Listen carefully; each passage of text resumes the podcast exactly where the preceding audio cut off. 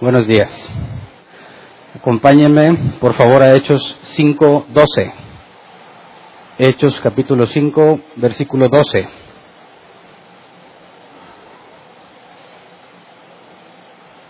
Nueva versión internacional dice, en realidad, a estas alturas ya deberían ser maestros y sin embargo necesitan que alguien vuelva a enseñarles las verdades más elementales de la palabra de Dios. Dicho de otro modo, necesitan leche en vez de alimento sólido. El nombre del tema es Ya deberían ser maestros. Y la idea es, eh, al, lo último del capítulo 5 eh, y principios del capítulo 6 son dos, dos advertencias eh, en medio de la explicación del sumo sacerdocio de Jesús según el orden de Melquisedec. El miércoles pasado analizamos a Jesús como sumo sacerdote según lo que dice la carta a los hebreos. Y el autor de la carta demuestra, por medio de las profecías mesiánicas, las profecías que indicaban cómo debía ser el Mesías, cómo sería, se demuestra que por el Salmo 110, el Mesías, a quien se le entrega el, trono, a quien Dios entrega el reino, sería sacerdote para siempre según el orden de Melquisedec. El miércoles nos enfocamos solamente en demostrar el sacerdocio y eh, no vimos lo que significa que sea según el orden de Melquisedec. La idea es que lo veremos más adelante, pero el autor, antes de explicar el asunto de Melquisedec, hace esta advertencia, hace una pausa y en esta pausa, en la explicación que está dando, que es compleja, que es difícil, se enfoca en demostrar dos cosas. Número uno, que de acuerdo al tiempo que han tenido en el cristianismo, se espera algo de ellos. Y número dos, algo con, eh, la advertencia va contra algo que se llama apostasía, que es apartarse de la fe. Hebreos 6, los primeros versículos de Hebreos 6, han sido fuente de disputa durante siglos en cuanto al tema de la salvación, de si se pierde o no. ¿Puede un verdadero cristiano perderse o no? Y los primeros versículos del capítulo 6 se enfocan en hablar sobre esto de que aquellos que, habiendo sido iluminados y habiendo sido partícipes del Espíritu Santo, se apartaron, es imposible que para ellos eh, haya arrepentimiento. Entonces Hebreos 6 hablaría de un pecado imperdonable, de un hecho imperdonable. Pero antes de explicar eso, primero hace esta advertencia donde dice ya debería ser maestros. Y ese es el objetivo de hoy. El miércoles analizaremos lo que se enseña en cuanto a la apostasía y si Dios quiere el domingo vemos el pacto con Abraham. Todo eso antes de explicar el sacerdocio según, Melquisedec. El autor considera que primero se tiene que entender esto antes de entender el sacerdocio según Melquisedec. Así que analicemos el contexto. Vamos a Hebreos 5, pero 7 al 11, para ver cómo, hablando del sacerdocio de Jesús, hace una pausa, que es la que vamos a analizar. Hebreos 5, 7 al 11. Dice, en los días de su vida mortal, Jesús ofreció oraciones y súplicas con fuerte clamor y lágrimas al que podía salvarlo de la muerte, y fue escuchado por su reverente sumisión. Aunque era hijo, mediante el sufrimiento aprendió a obedecer y consumada su perfección llegó a ser autor de salvación eterna para todos los que le obedecen y Dios lo nombró sumo sacerdote según el orden de Melquisedec. Esto lo analizamos el miércoles. Y luego dice, versículo 11, sobre este tema tenemos mucho que decir, aunque es difícil explicarlo, porque a ustedes lo que les entra por un oído, les sale por el otro. Ahora, esa frase está muy moderna, ¿no? En, aquel tiempo se usaba esa frase, no. Vamos a la Reina Valera 60 en el versículo 11, que es una traducción literal en este caso. Dice, acerca de esto tenemos mucho que decir y difícil de explicar, por cuanto os habéis hecho tardos para oír. Esta es una traducción palabra por palabra de lo que el original dice en este pasaje. Entonces, en la nueva versión internacional dice, lo que les entra por un oído y les sale por otro es una interpretación de lo que está escrito originalmente. Y cuando decimos, bueno, es que si le aplicamos esa frase a una persona, decimos, podríamos entender que es una persona distraída, ¿no? alguien distraído le puede estar diciendo, mira, por favor, ten mucho cuidado el momento en que hagas esto. Y la persona distraída está pensando en otra cosa, pero parece que te está viendo. Y luego le pides que haga eso que le instruiste, va y lo hace mal, le dices, pues te acabo de explicar, ah, es que no te puse atención. Y le dices, es que lo que te entra por un oído te sale por el otro. Y piensas que es cuestión de distracción. Pero cuando analizas el original, la traducción que tenemos en la Reina Valera 60 dice, os habéis hecho tardos para oír. Así que es algo que tú haces. No es que seas simplemente despistado, sino que tú hiciste esto. Es algo que tú estás creando y que tú estás generando. Y por eso necesitamos analizar el original para poder entender a plenitud cómo es que nosotros nos hacemos tardos para oír. Porque no está hablando de los inconversos, está hablando de los creyentes. Y es un regaño. Tú, el versículo 12, como leímos, ya deberías ser maestro. Pero antes de ver lo que implica ser maestro, quisiera que analizáramos en el original lo que dice en el versículo 11. Cuando dice que algo es difícil de explicar, cuando dice tenemos mucho que decir aunque es difícil explicarlo en la NBI, la palabra difícil explicar, o las dos palabras difícil explicarlo es una en griego, que se traduce como difícil de interpretar o difícil de entender. Entonces, entender el sacerdocio de Jesús y lo que significa según el orden de Melquisedec, el autor dice es complicado, es difícil de explicar, es difícil de ponerlo en palabras de manera que se entienda, pero es todavía más difícil porque eres, te hiciste tardo para oír. Entonces, em, quisiera ver un, qué significa explicar en el original y ver cómo Jesús lo hizo para poder entenderlo mejor. La palabra griega para difícil explicarlo es dusemeneus, que se traduce como, o son dos palabras, dus y hermeneo de donde viene hermenéutica. Y hermenéutica es la ciencia de interpretar la escritura.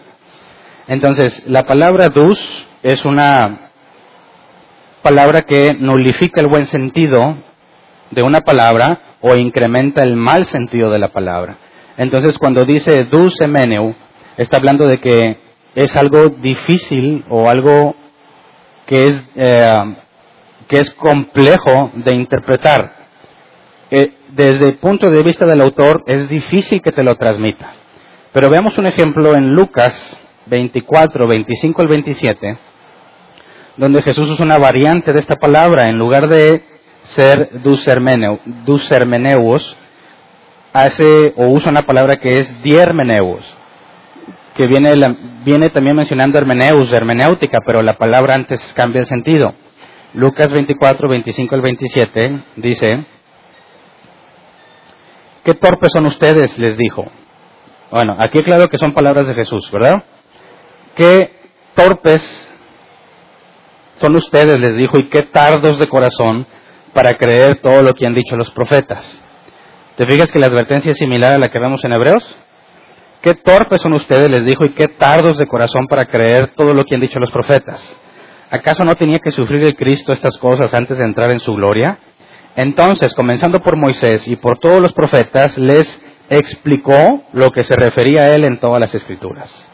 Y aquí la palabra escrito, explicó, perdón, es eh, diermeneuo, que se compone en día y. Y día es un intensificador de la palabra interpretar.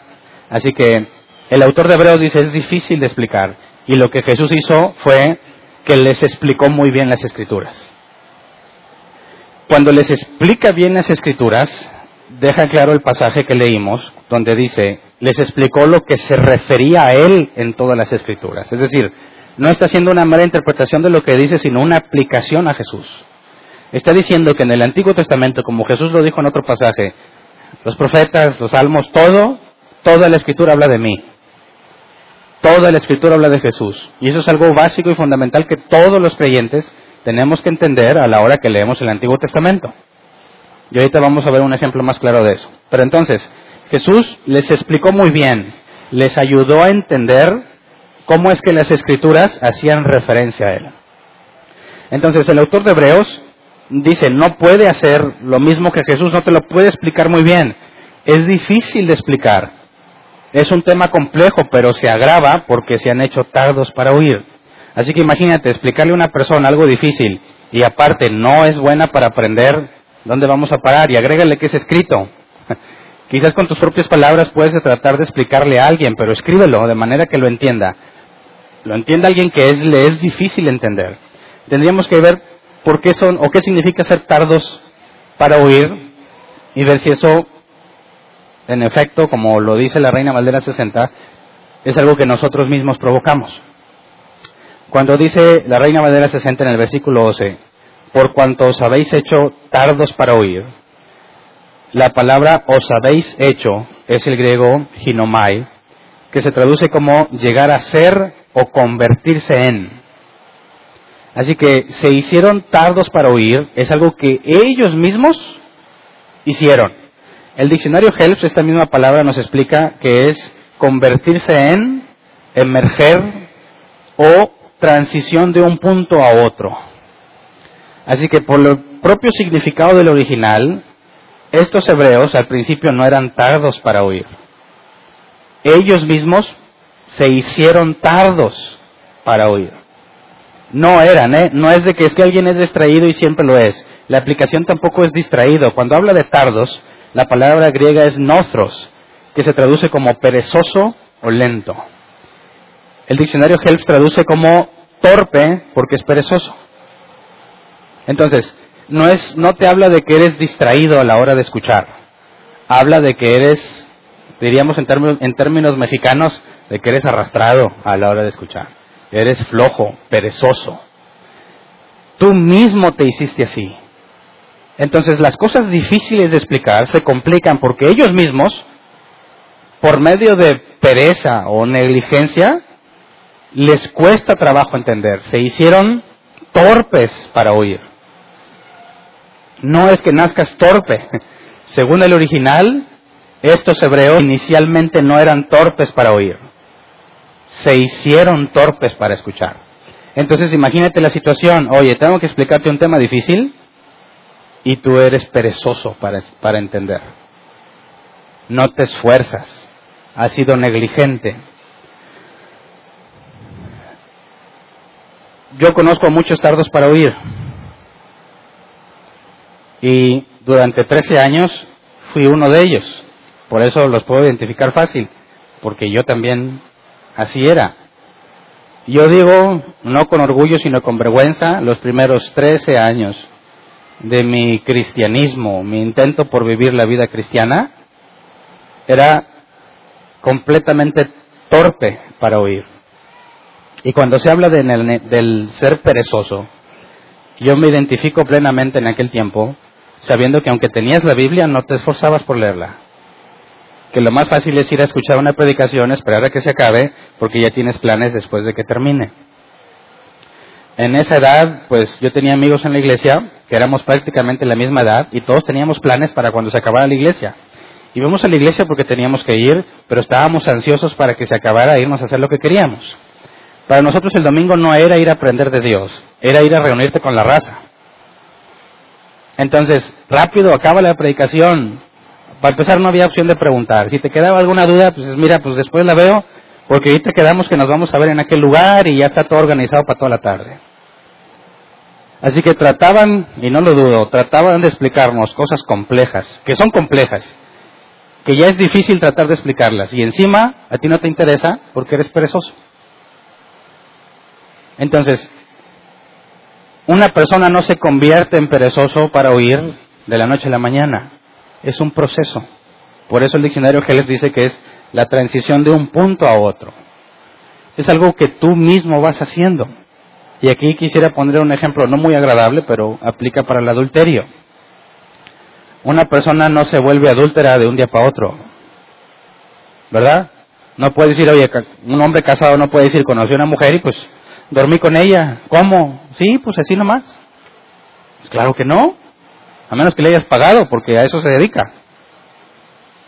Pero si hay una relación entre un hombre y una mujer fuera del matrimonio, es decir, el esposo tiene alguna amiga en el trabajo o en otra parte, y resulta que se metió con ella y adulteró con ella, te aseguro que no fue de un día para otro, fue un proceso gradual, donde primero se conocen, luego se conocen un poco más, y luego platican, y luego se sienten a gusto uno con el otro y luego se empiezan a contar cosas más personales y luego se empiezan a tratar de ayudar uno a otro a expensas de sus parejas y después llegan a un punto en el que piensan que sienten algo y después deciden acostarse. Así que no es algo que pasó de repente, es algo que tú fuiste generando y permitiendo poco a poco hasta que se consumó lo que deseabas.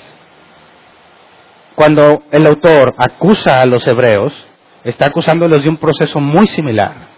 Personas dispuestas para aprender, con energías para avanzar, que poco a poco se vuelven perezosos y les resulta difícil comprender la escritura, pero por sus propias acciones.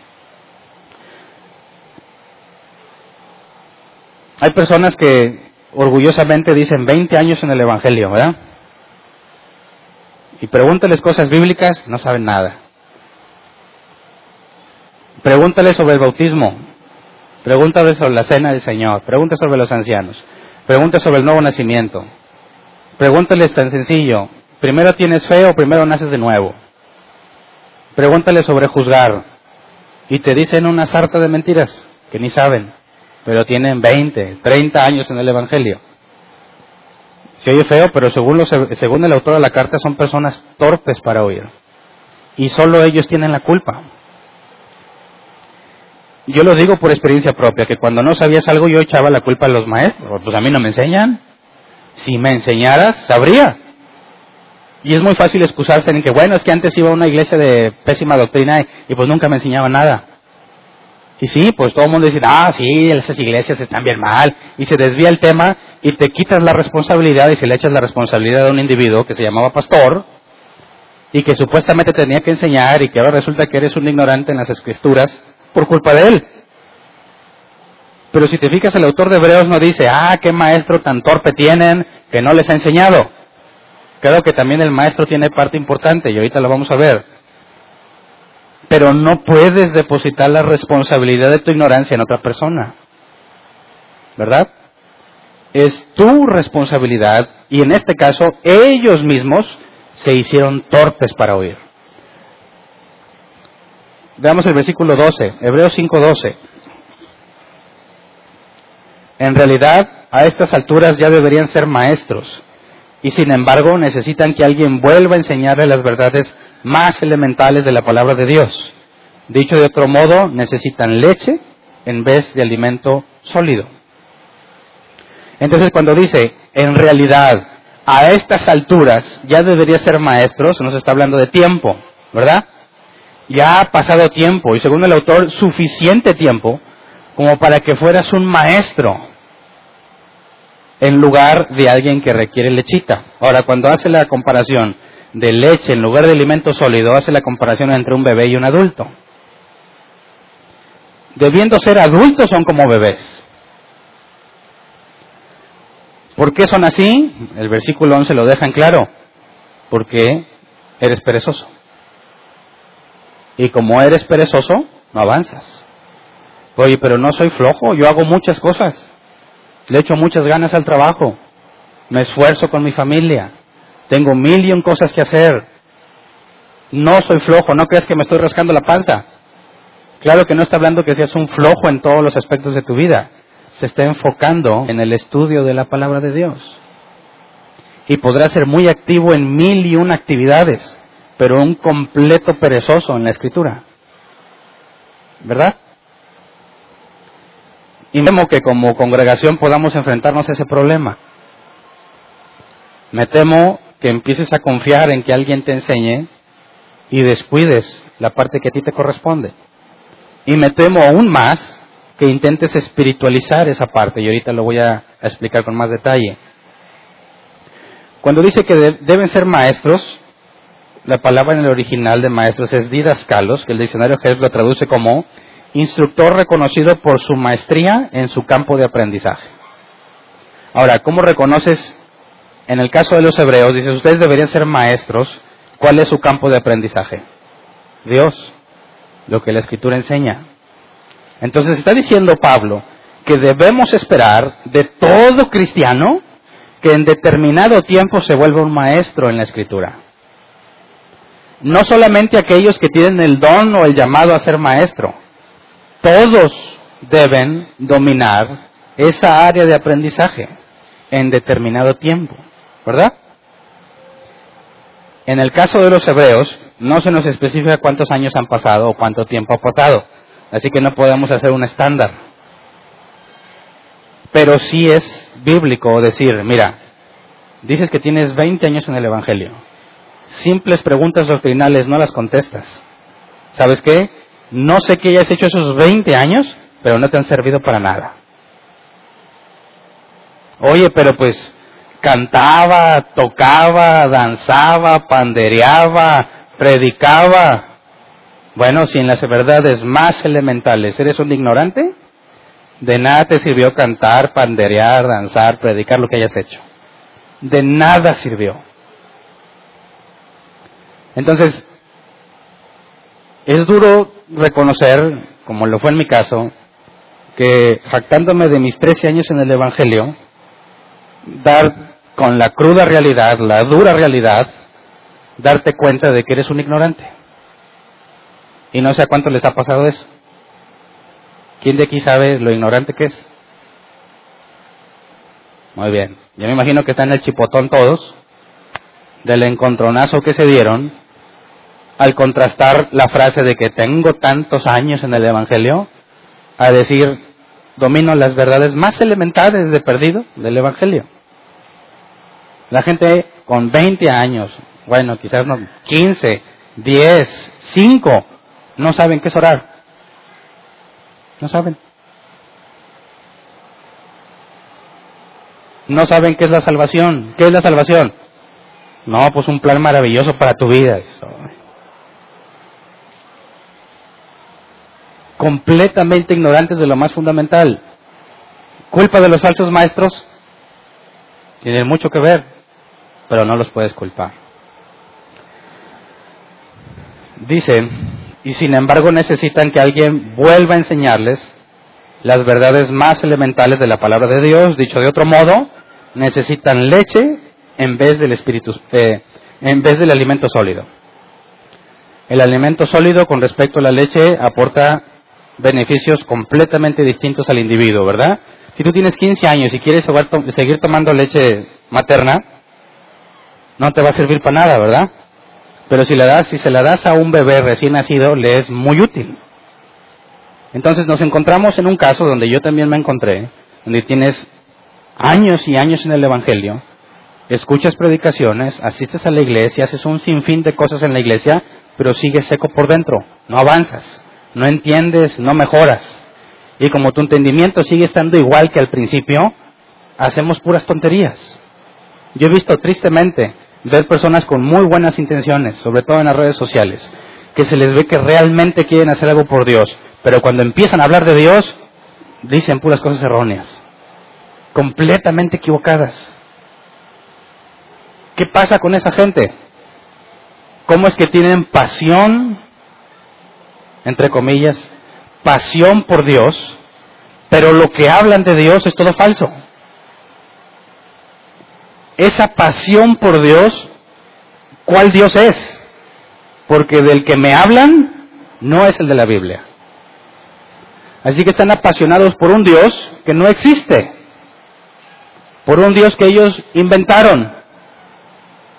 Y todo ese esfuerzo es en vano, porque vienes a ser un falso testigo, un falso maestro del Dios de las Escrituras.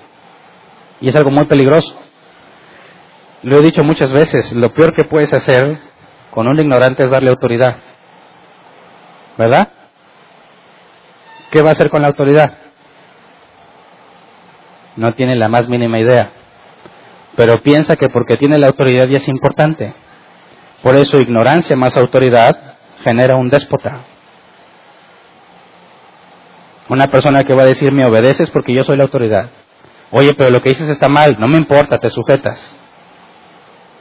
Una persona que quiere imponerse pero no tiene razones para imponerse, sus razones a veces están equivocadas y aún así no acepta que está equivocado, pero como tiene autoridad, te va a obligar a hacer lo que él dice, porque es un ignorante. Pero tiene muchos años en el Evangelio. Imagínate los hebreos, ellos están sufriendo persecución, están pensando algunos en dejar el cristianismo, Y luego Pablo les dice, mira, están hechos unos torpes para oír. Pablo, me están persiguiendo, me pueden matar si estudio la Biblia y predico de Jesús. Mi familia está en riesgo si yo hablo y estudio sobre Jesús. Y el autor le dice, como quieres, eres un perezoso, porque no lo haces. Aunque a ellos les costaba la vida, en muchos casos, estudiar. En nuestro caso, ¿te cuesta la vida estudiar las escrituras? No, y como quiera no lo haces. Así que estamos en una situación aún más grave que la que experimentaban los hebreos, porque no tienes absolutamente ninguna cosa en tu contra para leer y aprender, y sin embargo no lo haces. Entonces, cuando tratamos de justificar las razones por las que no sabemos, porque es una tendencia natural de todos nosotros como humanos, ¿no? Tendemos a encontrar una razón externa a nosotros para justificar lo que hicimos. Las señoras que dicen, mi, mi marido me fue infiel por culpa de esa vieja. Ahí está un claro ejemplo. Su pobre viejo no tiene la culpa, ¿verdad? La culpa es de una vieja. Y se andan desgreñando con la vieja. Y el viejo, no, ya, ya, no se peleen por mí. Yo las amo a las dos. Y todavía le dicen, decídete cuál. Dices, oh". Bueno, hay algo más grave que dicen los cristianos. Y yo mismo lo usé, por eso se los digo. Lucas 12, 11 al 12. Vamos a leerlo. Lucas 12, 11 al 12.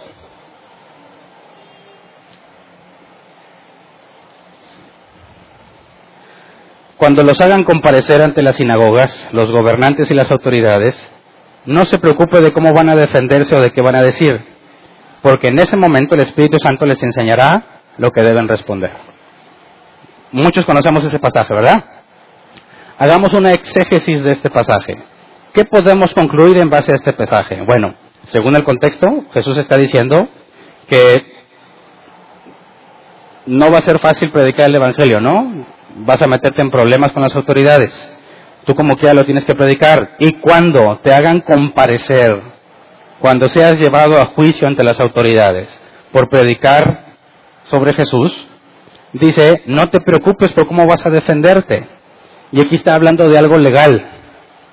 Imagínate que te demandaron, en este caso por ser cristiano. Imagínate que estás en Irak o en Siria, donde está prohibido y como quiera me subo a predicar y me pesca la policía y me lleva a juicio. Me van a juzgar por predicar y yo tengo que defenderme. ¿Verdad? Dice, cuando los hagan comparecer, no se preocupen de cómo van a defenderse o de qué van a decir, porque en ese momento el Espíritu Santo les enseñará lo que deben responder. O sea, cuando seas llevado a comparecer ante la ley, porque en ese contexto es ilícito que hables de Jesús, y tú estabas en obediencia a Dios predicando a Jesús y ahora estás en un problema legal porque necesitas defender lo que estabas haciendo, dice, hey, no te preocupes, el Espíritu Santo te enseñará a defenderte. ¿Verdad? Puedes confiar en que no te va a abandonar. Si tú estabas obedeciendo lo que Jesús enseñó, si tú estabas predicando como Jesús mandó y te enfrentas a ese problema ante las autoridades, confía en que su Espíritu Santo te ayudará. Eso es lo que dice la exégesis, ¿verdad? Analizando lo que el texto dice. Lo más asombroso es que muchos cristianos y yo en algún momento lo interpreté así. No necesitas leer la Biblia. Cuando sea necesario el Espíritu Santo te, dirá lo que debes decir. ¿Quién más lo interpretó así como yo? Fíjate, lo asombroso en cómo convertimos nuestra negligencia en algo espiritual. ¿Verdad? Ahora resulta que no estudio la Biblia porque tengo una buena relación con Dios. Y su espíritu me guía. Y cuando tenga que dar un ejemplo, aconsejar, tenga que decidir algo o explicar algo, cuando alguien me demande de mi fe, yo puedo confiar, según esta mala interpretación, en que el Espíritu Santo me va a decir qué hacer. ¿Cuántos pensaban así? ¿Cuántos piensan así? ¿Conoces a alguien que piense así? Muchísimos cristianos.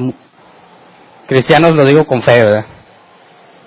Muchísimos, muchísimos.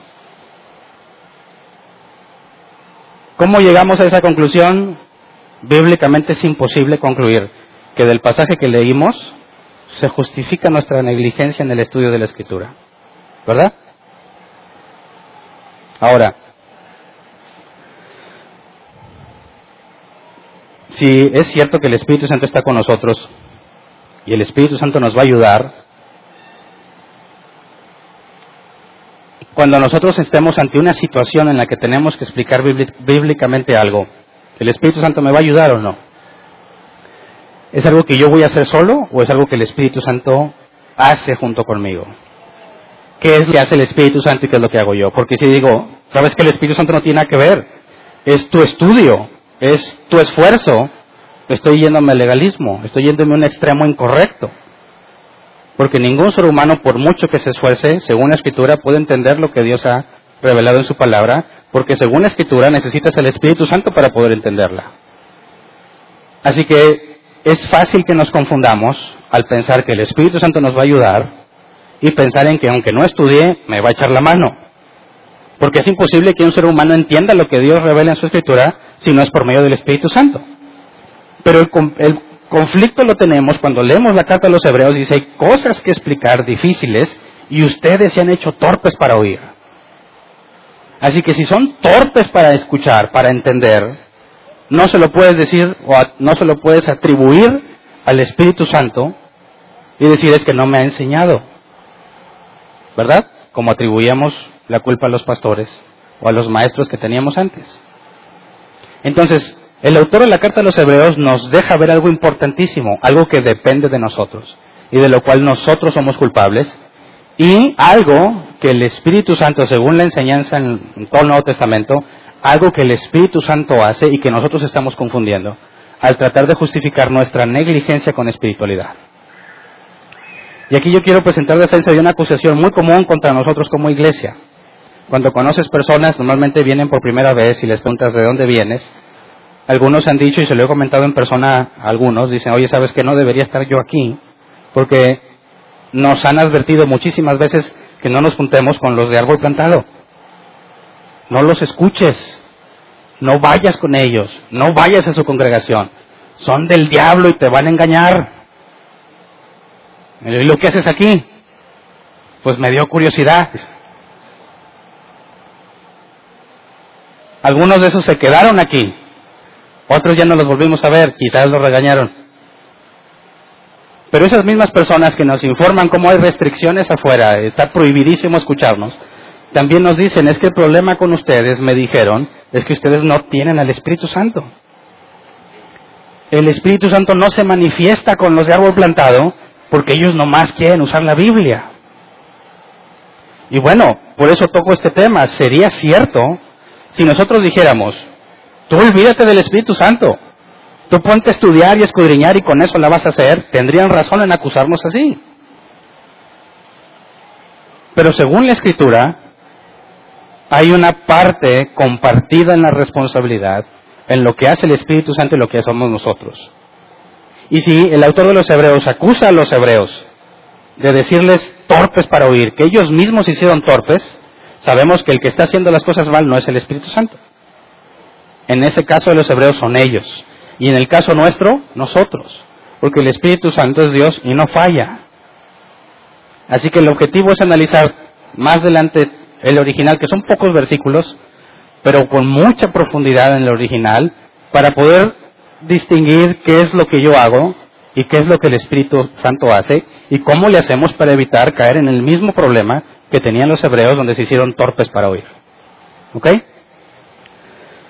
Entonces, ante el intento de disfrazar nuestra negligencia con espiritualidad y confianza en Dios, como les comentaba que a mí me apantallaban cuando un predicador de repente decía, está en su predicación y de repente hacía un alto y decía, eh, sí, sí, sí Espíritu Santo, en este momento lo hago. y detenía su predicación y te revelaba lo que el Espíritu Santo había dicho, a mí, o sea, ¡ah! no puede ser, yo quiero esa unción y ese poder para que el Espíritu me diga.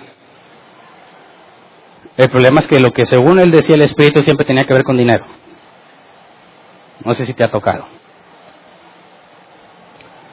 O tenía que ver con, te va a ir bien, a alguien de aquí le va a ir bien, a alguien de aquí le van a dar un nuevo trabajo. Cosas que no fallan, que en algún momento se van a cumplir.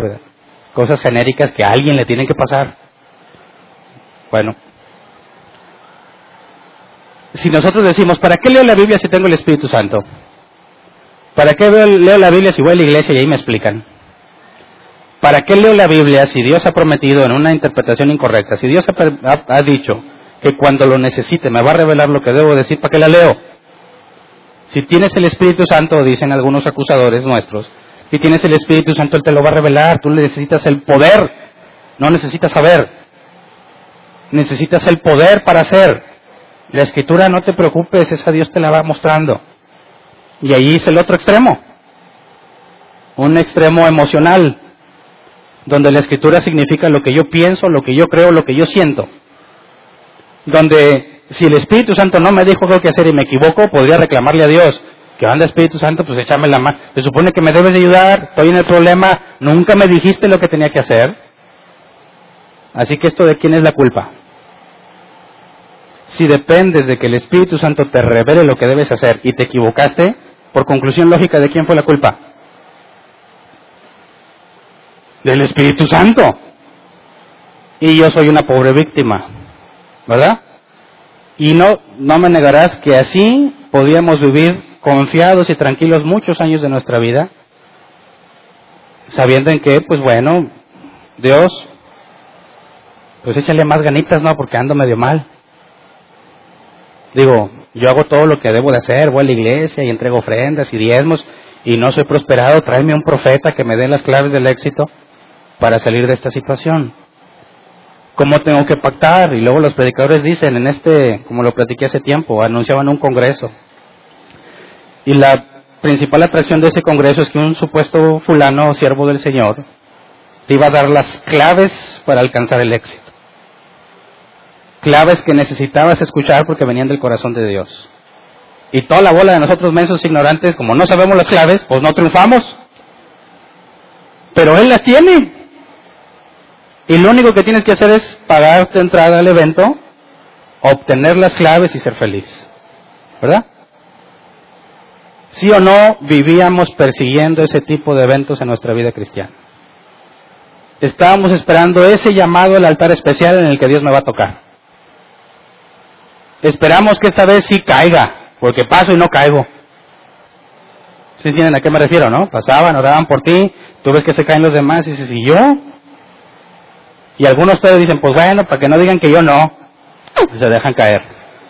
Sí, porque luego tu testimonio va a decir, este Hernán anda en pecado porque no se cae. Y es honesto, ¿eh? te estoy diciendo en verdad lo que pensaba. Qué oso si tú no fuiste tocado, qué oso si el profeta no te, no te profetizó algo a ti. Dios no te hace caso a ti. Entonces, tendemos a espiritualizar nuestra ignorancia y tendemos a depender de un evento sobrenatural para poder entender. Tenemos la tendencia a esperar a que venga el siervo del Señor, el que sí está ungido, y nos saque de donde estamos, revelándonos cosas que estaban ocultas para todo ser humano que solo Él tiene. Y mientras seguimos siendo una bola de ignorantes felices, pidiéndole a Dios que venga el profeta que esté de moda, ¿verdad? ¿Qué tal si no vino a la ciudad y se va a otro, a otro estado? Pues nos vamos hasta allá. ¿verdad? Bueno, ahí yo creo que puedo demostrar con evidencia que no era el único loco, que aquí hay más que también eran así y que hay muchísimos así, justificando su ignorancia en una supuesta espiritualidad, ¿verdad? Así que para nuestro provecho y gracias a Dios, el autor de Hebreos nos explica la diferencia entre alguien que estudia la escritura y alguien que no la estudia, y con facilidad podemos identificar dónde estamos y saber por qué es importante escudriñar la escritura a profundidad a pesar de que tengas el Espíritu Santo. Y con estas mismas aclaraciones podemos saber o deducir qué es lo que hacemos nosotros y qué es lo que hace el Espíritu. Así que vamos a Hebreos 5, 13 al 14. Hebreos 5, 13 al 14. El que solo se alimenta de leche es un, no, perdón, es inexperto en el mensaje de justicia. Es como un niño de pecho. Pausa. Nos explica primero al que no, al que es, al que es torpe para oír, al que ha sido negligente, al que ha sido perezoso. Ese es inexperto en el mensaje de justicia y es como un niño de pecho. ¿Cómo son los niños de pecho? Bueno, preguntemos, ¿qué hace un niño de pecho en todo el día? Come, llora y duerme. ¿Qué más? Nada más. ¿Conoces cristianos así? Que nada más vienen a ver qué reciben. Se la pasan dormidos, es decir, no, no hacen nada, no, no están activados, se les pasa todo lo que es del Evangelio. Ellos viven en su vida cómoda y lloran constantemente, son los que más se quejan, ¿sí o no? ¿Nunca te ha tocado trabajar con cristianos que son como niños de pecho? Que tú quieres hacer cosas y ellos lo que quieren es evitar la fatiga. Vamos a hacerlo así. Ay, no, es muy complejo. Bueno, pues vamos a ponernos de acuerdo y terminas haciendo algo que esté, con que él esté a gusto. Esa persona normalmente pone trabas porque es completamente dependiente de alguien más. Alguien tiene que estar moviéndole. Alguien tiene que decir, levántate, pelea, esfuérzate y viene a la iglesia para que los griten y les motiven y los hagan llorar y los hagan revolcarse de alegría para que hagan las cosas. Y no nada más los cristianos. ¿Alguien ha bajado alguna aplicación para hacer ejercicio? ¿Sí? ¿No? Nadie hace ejercicio. Dime si no, constantemente están, tú puedes, ánimo, te falta poco, y están, puro y tal. ¿Por qué? ¿Quién es el que quiere enflacar? ¿Ellos o yo? Se supone que yo. ¿Necesito que me estén correteando para enflacar? No, a menos que realmente no quiera hacerlo y quiero que alguien me convenza de hacerlo. ¿Verdad? Y algunos piensan que para eso son los pastores. Algunos piensan que para eso son los gerentes de empresas. Algunos piensan que para eso son los líderes, para andar atrás de ti que hagas las cosas. Si al niño de pecho no le das de comer a su hora y hora, ¿verdad? No se va a ir a buscar su comida. Si el niño de pecho se siente incomodito, llora. Si ya se cansó de un lado, llora. Siempre va a estar quejándose, llorando, llorando, llorando. Y todo lo tienes que hacer por él. Por eso cuando la leamos la palabra en el original, cuando dice inexperto, es apeiros, que se traduce como ignorante o sin experiencia. Puedes culpar a un niño de ser como es, a un niño de pecho. Niño, pues ¿qué te pasa? Él no sabe. ¿Me explico? Es normal que sea así porque no sabe. No tiene la capacidad de entender, no tiene la capacidad de aprender que no es necesario que llorar como si lo estuvieran matando para que le den su leche. Porque no lloran poquito. Bueno, aunque he conocido unos bebés que sí lloran poquito. Pero los que Dios me dio a mí... ¡Ah! Digo, ya, dale su leche porque nos van a acusar con el DIF de que golpeamos a los niños por la forma en la que lloran. Parece que se está muriendo. El diccionario Helf traduce esta palabra como alguien que no es probado, alguien que no tiene éxito cuando es probado, alguien que carece de habilidad. Entonces, el que necesita leche no pasa la prueba. El que necesita leche no tiene la habilidad que se requiere. Y un niño de pecho es un ejemplo muy claro. Y no lo puedes culpar al niño de pecho. Pero si tú ya estás viejote y te dicen que pareces un niño de pecho, es una vergüenza. ¿Verdad? Cuando el niño de pecho se hace popó, alguien lo tiene que limpiar, ¿verdad? Si tú ya tienes 15, 20, 30 años y te haces popó, ¿esperas que te limpien? Yo solo. Ya es algo raro que me haya hecho. Como para encima demande que alguien venga y lo limpie. Y sin embargo, hay muchos cristianos que ven el problema y están esperando que alguien lo limpie, que no se ponen a limpiarlo, que no hacen lo que corresponde para enmendar lo que hicieron y están esperando que alguien venga y les limpie el mugrero que hicieron. ¿Verdad? Entonces, no puedes pasar la prueba, careces de habilidad, si no estudias la palabra de Dios. Te haces torpe tú mismo, poco a poco, cuando dejas que las cosas pasen, cuando dices estoy muy ocupado, cuando dices no tengo tiempo, cuando dices mañana lo hago. Ese momentito en ese día parece que no afecta, pero van pasando los días y cada vez eres más ignorante. Lo que no leíste y lo que no estudiaste hoy puede ser poquito, pero junta 30, 40 días juntos y ya eres mucho más ignorante que ese poquito que dejaste ese día. Un año, dos años, tres años, eres un completo torpe, porque ignoras mucho en cuanto a la escritura y afectas gravemente a la congregación, ¿sí o no? Porque cuando pasan las cosas no sabes qué hacer. Cuando tienes que tomar decisión, quieres que venga la revelación. Cuando te piden consejo, la sacas de la panza en lugar de la Biblia. Lo sacas de tu experiencia en lugar de la Biblia, porque no sabes Biblia. ¿Cómo puedes aconsejar bíblicamente si no sabes Biblia? Le cuentas cómo te pone el baile, ¿verdad? Y pobre el que te pidió consejo, ojalá te haya ido bien en el baile a ti, para que él pueda replicarlo, porque, ay, ni lo digo, mejor hay cada cosa que te encuentras. ¿Y dónde se lo sacó eso? No, pues es lo que le pasó a él. Pues no estamos para hacer lo que nos parece ni lo que me pasó, sino para basarnos en la escritura. Entonces esta advertencia para los hebreos recae mayormente sobre nosotros. ¿Estamos de acuerdo? Y quiero esforzarme en que quede perfectamente claro lo importante que, que es que estudies a profundidad la escritura. Y aunque aquí los domingos la estudiemos a profundidad, nunca va a ser igual si tú no haces la parte que te corresponde. ¿Verdad?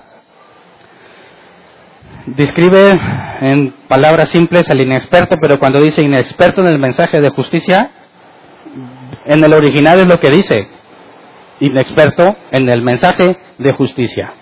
Así que por las palabras en el original no lo podemos determinar, pero cuando describe al maduro, ahí lo aclara. Leamos eh, el versículo que sigue, el 14.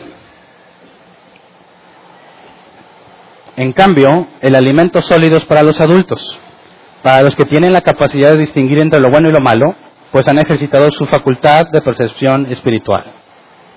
Ahora, lo explica de forma muy clara, pero no es lo que dice el original. Vamos a la Reina Valera 60, porque si tú quieres analizar por palabra palabra, palabra por palabra en la NBI no se puede con lo que dice. Pero aquí sí, pero el alimento sólido es para los que han alcanzado madurez, para los que por el uso tienen los sentidos ejercitados en el discernimiento del bien y del mal. Esta traducción es tal cual en el original y aquí nos permite analizar palabra por palabra para entender cuál es la diferencia entre alguien que no estudia y alguien que sí estudia. Porque cuando habla de madurez, han alcanzado madurez, algunos piensan que son maduros porque ya tienen 20 años. ¿Verdad? Yo he conocido cuarentones y cincuentones completamente inmaduros. Y personas mucho más jóvenes, muy maduras que no les crees que sepan tanto por la edad que tienen. Así que es un hecho demostrable y comprobable, la madurez no viene con el tiempo. ¿Verdad? Influye, pero no puedes asegurar que porque tienes tantos años eres maduro. ¿Verdad? Así que cuando habla de alcanzar la madurez, en el original habla sobre adultos, y la palabra adultos es teleios, que en otra parte se traduce como perfectos. Y la palabra en el original se traduce como alguien completo porque ha llegado a un fin. Y el ejemplo es el telescopio de un pirata, que para poder usarlo lo extiendes completamente y entonces me es útil. Si no está extendido completamente no me sirve. Entonces, los que han alcanzado la madurez, los que han llegado a esa etapa, eh, para ellos es el alimento sólido. Para los que por el uso tienen los sentidos ejercitados. La palabra, el uso aquí es el griego hexis, que se traduce como hábito o práctica. Es algo habitual para ellos.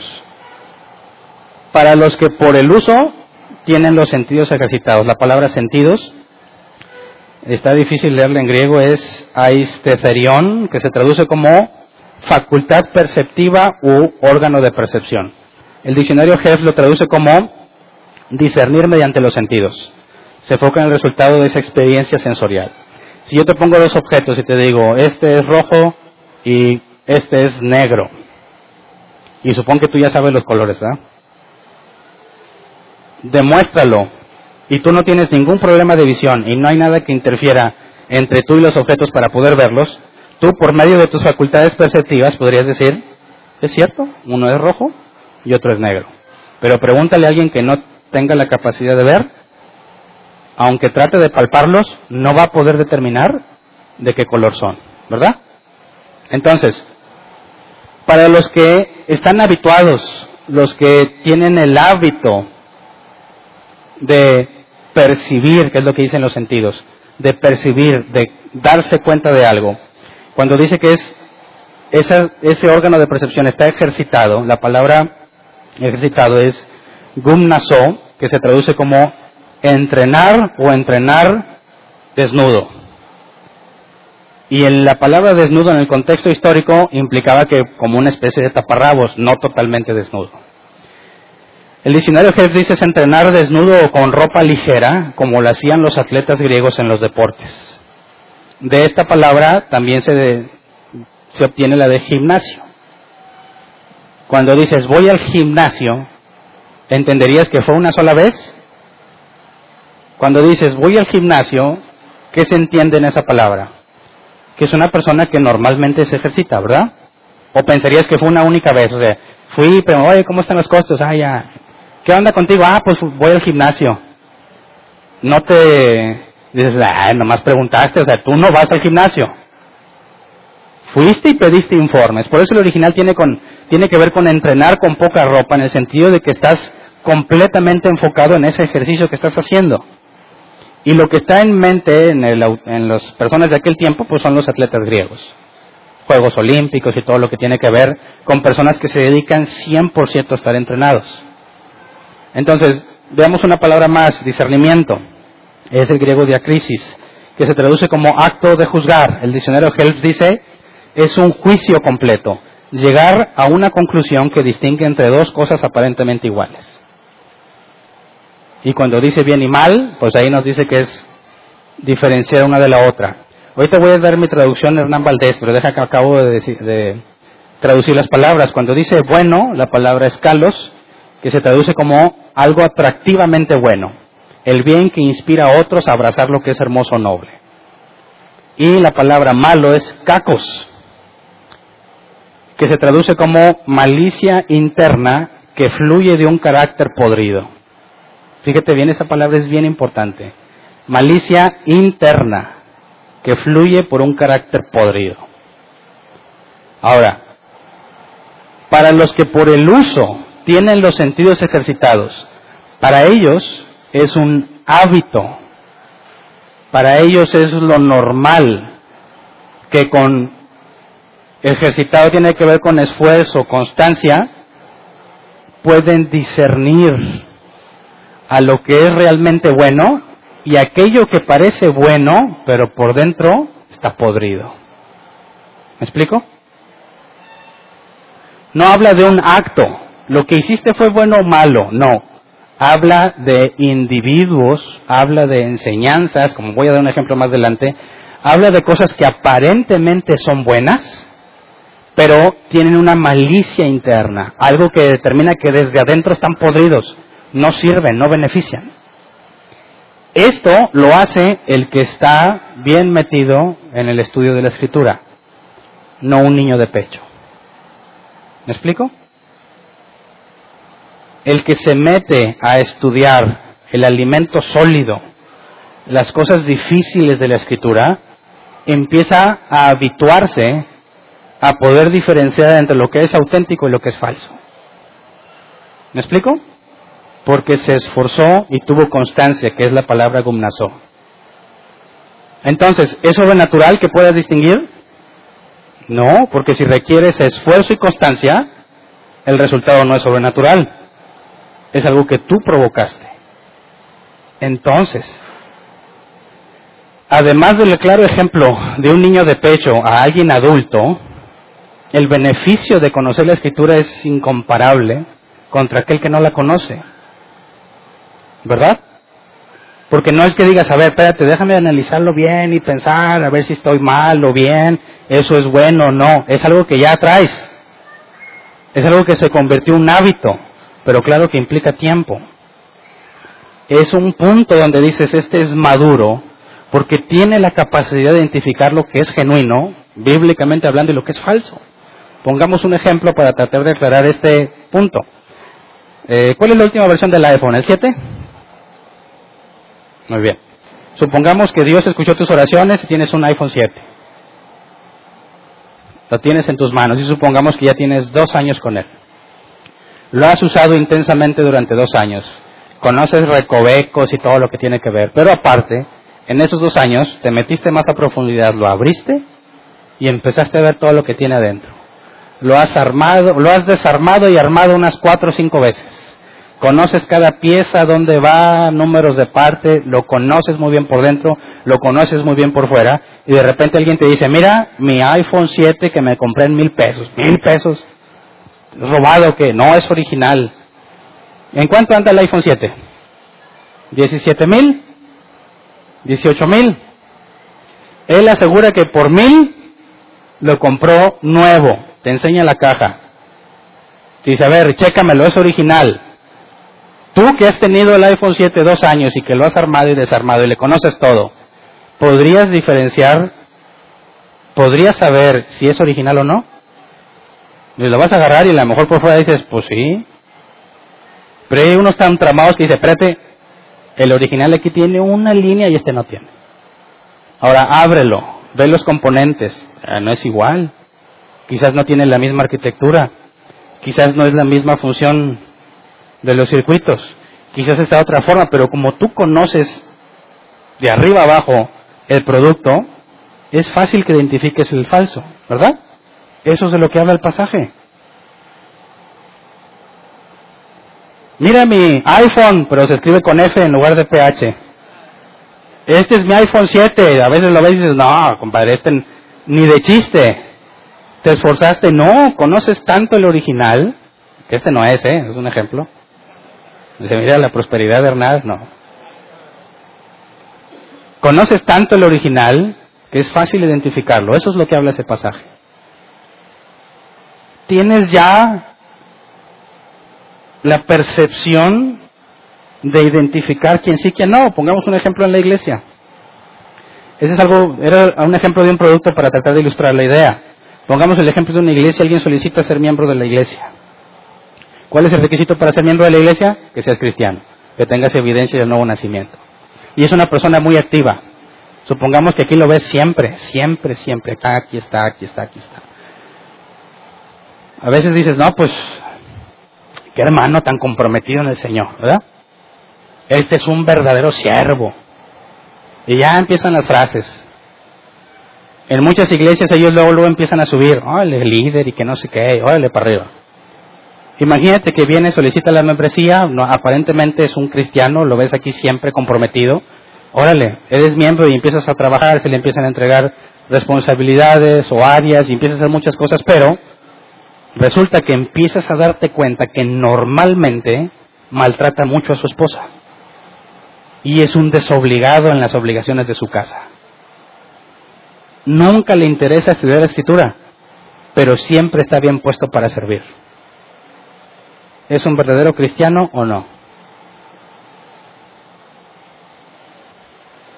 Lo sorprendente es que para muchos dicen, pero sirve, aquí está siempre.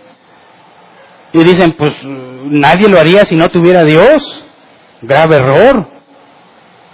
¿Qué onda con Judas? Fíjate, el que no conoce la escritura va a decir, pues bueno, anda frío, anda tibio. Ahora para que tenga un avivamiento en sí. El que conoce la escritura diría, no, Jesús dijo Por sus frutos los conoceréis. Pablo dijo, el que no sabe gobernar bien su casa no puede servir en la iglesia de Dios. Dice la escritura que su esposa debe ser un vaso frágil. Y eso lo desacredita completamente como un cristiano auténtico. Porque un cristiano auténtico, como vamos a leer más adelante, Jesús dijo, el que me ama, guarda mis mandamientos, obedece mi palabra. Así que tendrá todas las ganas de servir. Y eso no lo hace cristiano, porque tú no sabes cuál es su motivación al servir. Muchos sirven porque quieren tener autoridad, quieren sentirse importantes o quieren ser reconocidos.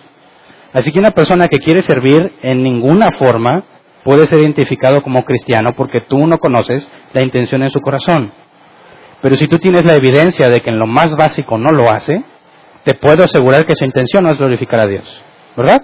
Porque si quisiera glorificar a Dios, amaría a su esposa y tendría en orden su casa. ¿Estamos de acuerdo? Otro ejemplo, imagínate que escuchas a un predicador hablando de David contra Goliat. ¿Cuántos han oído mensajes de esos? A ver si, a ver si te pasó como a mí. El predicador empieza leyendo el texto y dice, bueno, hasta ahí va bíblico porque lo leyó, ¿verdad? Y luego empieza a avanzar su historia y que David era un niñito así, que no sé qué, y, que pues ahí más o menos le echaba ganas y se aventó y tuvo valor y se esforzó y dijo, no hombre, yo en fe, hombre, yo en fe puedo tumbar gigantes y se aventó y se armó de valor y órale, le dio en la torre a Goliat. Y te dicen, fue un hombre valiente, un hombre que lo arriesgó todo y que le creyó a Dios en la victoria y por eso triunfó. Tú debes ser como David, debes imitarlo a él, debes enfrentarte a tus, tus Goliaths, tus gigantes. Y los más locos todavía dicen, Dios ha prometido que vas a vencer al gigante hoy. Y es donde todos gritan, ¡ah! ¿Te parece que ese mensaje es sana doctrina? Dicen, Hernán, ¿es una historia bíblica? Sí. ¿No es verdad que David tuvo mucho valor? Sí. ¿No es verdad que Dios dio? Digo, ¿cómo le hizo David patinarle en la mera sien o en la mera frente o si tenía casco? ¿Cómo le hizo la intensidad de la fuerza de la piedra? ¿Es algo que Dios hizo y le ayudó? Sí. Entonces, ¿dónde está el problema? En lo que leímos hace poquito, dijo las escrituras hablan de mí, fue lo que dijo Jesús. No de David. Claro que ahí está David. Pero no se trata de que imites a David, porque si analizas la historia en un enfoque más amplio, todo el pueblo tenía miedo. Dios eligió a alguien que no tenía la capacidad física para enfrentar. Dios le mostró cómo hacerlo. Dios dirigió la piedra y salvó a su pueblo. Una bola de cobardes fueron salvados por uno. Una bola de gente llena de miedo fueron salvados por uno. Por misericordia de Dios, usó a David para liberar al pueblo de Israel. ¿Quién hizo eso con nosotros? Jesús. No se trata de que imites a David y venzas a tus gigantes. La escritura te está mostrando que lo que Dios hizo alguna vez en David, lo haría con Jesús. Y glorificas a Dios, no a ti. Y no se convierte en una promesa para ti, se convierte en un relato de algo que Dios cumplió. Y entonces dices, esa doctrina de que ahora yo voy a vencer a mis gigantes y que debo imitar a David, aunque salió de un pasaje bíblico, no es sana, porque no glorifica a Dios, glorifica a David. ¿Cierto? Pero el que come lechita jamás se va a dar cuenta, jamás, porque ignora las escrituras. Así que, ¿cómo es que tanto falso maestro tiene tanto éxito? Por nuestra ignorancia. Y cuando lo espiritualizamos, es, ahí es la mezcla mortal. Porque imagínate, yo estoy ignorante. Soy perezoso en el estudio de las escrituras, porque espero algo sobrenatural. Espero que el Espíritu Santo me diga qué hacer, ¿verdad?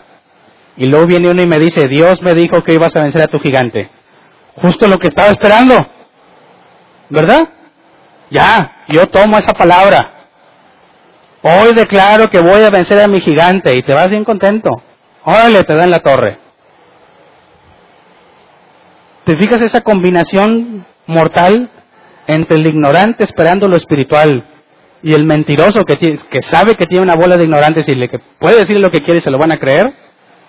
Ahí está la mezcla que hace que muchas congregaciones se mantengan operando. esa mezcla nos mantuvo años y años en doctrinas completamente erradas, ¿verdad?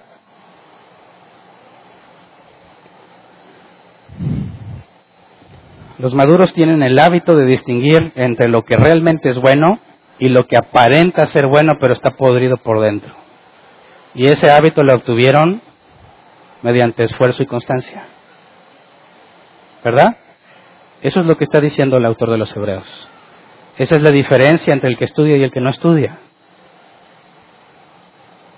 Entonces, pregunto de nuevo, ¿es la capacidad de distinguir entre lo bueno y lo que parece bueno pero no es, ¿es eso adquirido de forma sobrenatural? No, porque el esfuerzo y la constancia demuestran que es algo que se obtiene por eso, no de forma sobrenatural. Entonces, ¿qué onda con el Espíritu Santo? Porque un error decir es ya, acabemos, pónganse a estudiar y ya, esa es la clave. No es cierto. No es cierto. Es imposible para el hombre natural entender las cosas de Dios. Necesitas al Espíritu para poder entenderlas. Entonces, ya vemos lo que debemos de hacer nosotros, que es lo que hace el Espíritu. Ya que no podemos separar las dos cosas. Veamos entonces que si tú constantemente examinas un producto, como el ejemplo que vimos del iPhone, fácilmente se va a descubrir la copia, ¿verdad? Si tú constantemente estudias la voluntad preceptiva de Dios, ¿se acuerdan cuando analizamos las voluntades, preceptiva y decretiva? La preceptiva es lo que Dios ya dijo que se debe de hacer. No mientas. La puedes obedecer porque puedes mentir. Pero Dios ha dejado en su palabra todo lo que debemos de hacer, ¿verdad?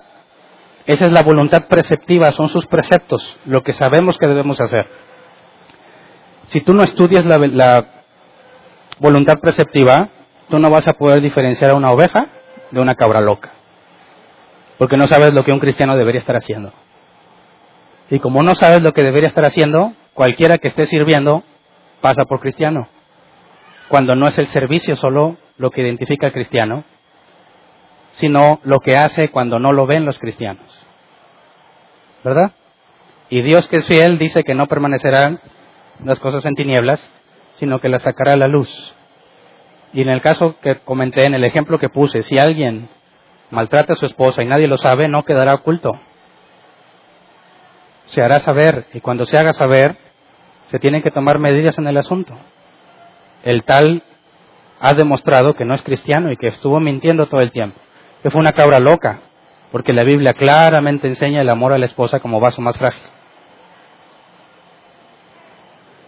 Si estudiamos a profundidad la escritura y cómo ésta glorifica a Dios, podemos diferenciar la falsa doctrina y la buena doctrina, como el caso que mencioné de David.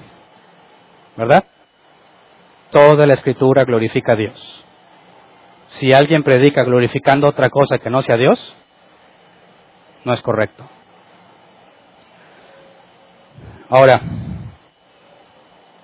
hagamos esta pregunta modificada. Entonces, el Espíritu ¿Me va a decir lo que tengo que hacer cuando lo necesite, sí o no? ¿Qué opinas? ¿Te va a decir lo que necesites cuando lo necesites? ¿O no? Levante la mano el que dice que no. Uno, un valiente. Dos valientes. Ok. Levante la mano el que dice sí te lo va a decir. Cinco. ¿Todos los demás? No saben la escritura todos los demás. Es una pregunta simple y directa en base a lo que hemos visto. Número uno, no puedes usar Lucas 24 para decir que sí. En Lucas 24 lo más que podemos acordar es que cuando te enfrentes a una situación como la que describe ahí, donde tienes que presentar defensa legal por obedecer a Dios, Dios no te va a abandonar y te va a mostrar lo que debes hacer.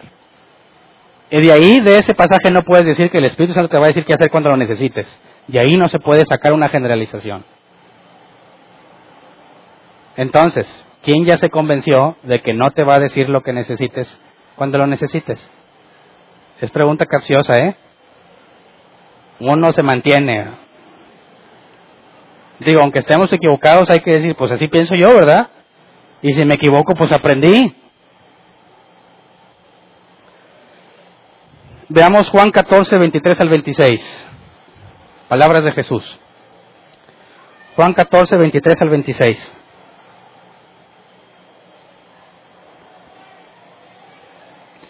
Le contestó Jesús, el que me ama, obedecerá mi palabra y mi Padre lo amará y haremos nuestra vivienda en él.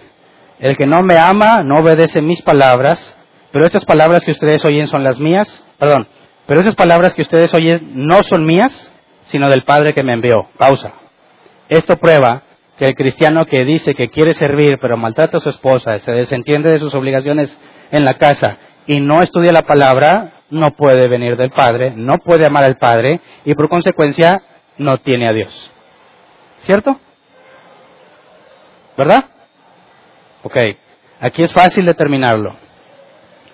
Versículo 25. Todo esto lo digo ahora que estoy con ustedes. 26. Pero el consolador, el Espíritu Santo, a quien el Padre enviará en mi nombre, les enseñará todas las cosas y les hará recordar todo lo que, todo lo que les he dicho. Así que a la luz de este pasaje, el Espíritu te va a decir lo que necesitas, sí o no. Levanta la mano el que dice que sí. Y siguen dudando, no se animan. ¿Cuál es el contexto de este pasaje? Aquí dice que cuando estés en juicio. No, aquí dice que siempre, siempre, esa es su función. Siempre te enseñará todas las cosas y te las hará recordar. ¿Cuándo? Imagínate que entiendes mucho de la escritura, bastante. Ahora, ¿siempre vas a tener todo el conocimiento fresco en tu memoria? No. ¿Qué vas a hacer cuando necesites tomar una decisión? Señor, Dios mío, guíame, Espíritu Santo, muéstrame. Pero no va a venir un ungido, no va a venir un profeta, no va a venir alguien a darte una unción ni nada de eso, porque te va a hacer recordar lo que ya sabes, lo que ya estudiaste, lo que ya habías entendido, pero quizás no lo tienes fresco. Y entonces en base a la palabra te dice esto es lo que debes hacer, pero la agarró de tu cerebro. ¿Me explico? ¿Tú crees? Bueno, una pregunta. ¿Es el Espíritu Santo el autor de la Escritura, sí o no? Sí. Muchos dicen, yo voy a esperar a que el Espíritu me lo revele, ¿verdad? ¿No lo reveló ya escribiéndolo? Sí. Si tú quieres que el Espíritu te revele algo, ¿cómo le haces? Ahora si le pides que te llene, lees lo que ya reveló. ¿Verdad? No es algo espiritual. Encima algunos pensábamos que le podíamos decir al Espíritu Santo, sí, ahí está, pero mejor dímelo no. Mándame a alguien que me diga, porque la verdad yo no tengo tiempo para leer. Porque la verdad no necesito la escritura. Lo que necesito es que tú me muestres. Dime qué clase de persona éramos. Al ser tan ilógicos y tan incongruentes. Al decir que necesito que el Espíritu Santo me revele algo que ya reveló hace siglos. ¿Entiendes el problema del inmaduro? Perezoso, necio, negligente que espera que el Espíritu Santo haga algo que ya hizo. ¿Verdad? ¿Para qué lees la Biblia entonces? Si ya tengo el Espíritu, ¿para qué la leo? ¿Puede responder esa pregunta? ¿Tienes el Espíritu? Ok. ¿Estás nuevecito y no sabes? Muy seguramente Él te va a decir lo que debes de hacer aunque nunca lo hayas leído, porque no sabes porque eres un niño de pecho y tienes todo el derecho a hacerlo. Y ahorita vamos a ver que Dios proveyó medios para esos niños de pecho, que realmente son niños de pecho y que necesitan que alguien los ayude y que les cambie el pañal cuando la riegan y que les dé su lechita cuando lloran. El problema no son los niños de pecho, el problema son los viejos que se comportan como niños de pecho por perezosos. Necesitamos cristianos maduros pero los cristianos están esperando que la madurez llegue de forma sobrenatural. Dios ya escribió todo lo que necesitas. Si tú me dices que el Espíritu Santo te reveló algo que no va de acuerdo con esto, eres un mentiroso. Ah, bueno, es que me reveló algo que ya está aquí, entonces no te lo reveló, no es nuevo, ya estaba, pero no lo habías leído. ¿Verdad? No puede haber nuevas revelaciones, porque si son nuevas no están en la Biblia, y si no están en la Biblia no son de Dios. Bueno, entonces si están en la Biblia, pues no es nueva. Tiene cientos de años ahí. Ahora, ¿qué tan peligroso es un cristiano inmaduro? ¿Mm? ¿Qué tan peligroso es? ¿Nada más se hace daño a sí mismo? Quiero que pienses en el daño que puede hacer, no nada más a una iglesia, a los que no conocen de Dios, el daño que puede hacer una persona inmadura. Es grave, gravísimo. Porque cuando alguien le pregunte sobre Dios, ¿qué va a decir? Una sarta de mentiras. Ah, pero se las va a decir bien seguro. Y se lo van a creer. Y propagan su veneno a cualquiera que los escucha. Por flojos y perezosos. Entonces, ¿qué es lo que hace el Espíritu Santo? Nos enseña todas las cosas. Cuando leíste, es imposible que entiendas si no tienes el Espíritu Santo, ¿verdad? Y en el momento en que necesitas tomar una decisión, dar un consejo, una explicación, defensa o algo que tenga que ver con la iglesia, con la Biblia, con la vida cristiana, el Espíritu Santo de lo que ya sabes te va a mostrar. No puedes culparlo si no te dice que hacer algo que no leíste. Porque te puede decir tranquilamente, Hernán, hace mil y cacho de años, para no fallarle, hace mil ochocientos, mil novecientos, dos mil, hace dos mil años que lo dije. No seas flojo. Estudia y lee. No voy a hacer lo que a ti te corresponde. ¿Verdad? Así que no estés esperando revelaciones del Espíritu Santo. Léelas ya. Ahí están. ¿Qué se necesita para que las conozcas? Que te pongas a leer.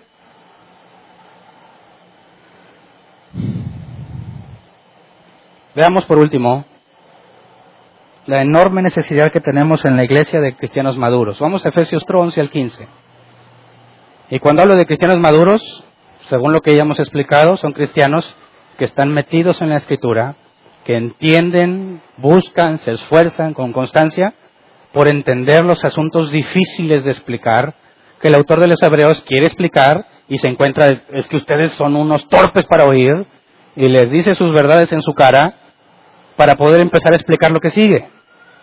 Efesios 4, 11 al 15, él mismo constituyó unos apóstoles, a otros profetas, a otros evangelistas y a otros pastores y maestros. Pausa. Timoteo, 1 Timoteo 3 y Tito 1 nos narran los requisitos de ancianos y diáconos. ¿verdad? Cualquiera que funcione como apóstol, profeta, maestro, ya no nos vamos a meter ahorita en el tema de que los apóstoles ya cesaron y todo eso. Cualquiera desde que se fundó la iglesia, que haya tenido apóstoles, profetas, un ministerio de estos, evangelistas, pastores o maestros, tuvo que haber cumplido con los requisitos que están en 1 Timoteo 3 y en Tito 1.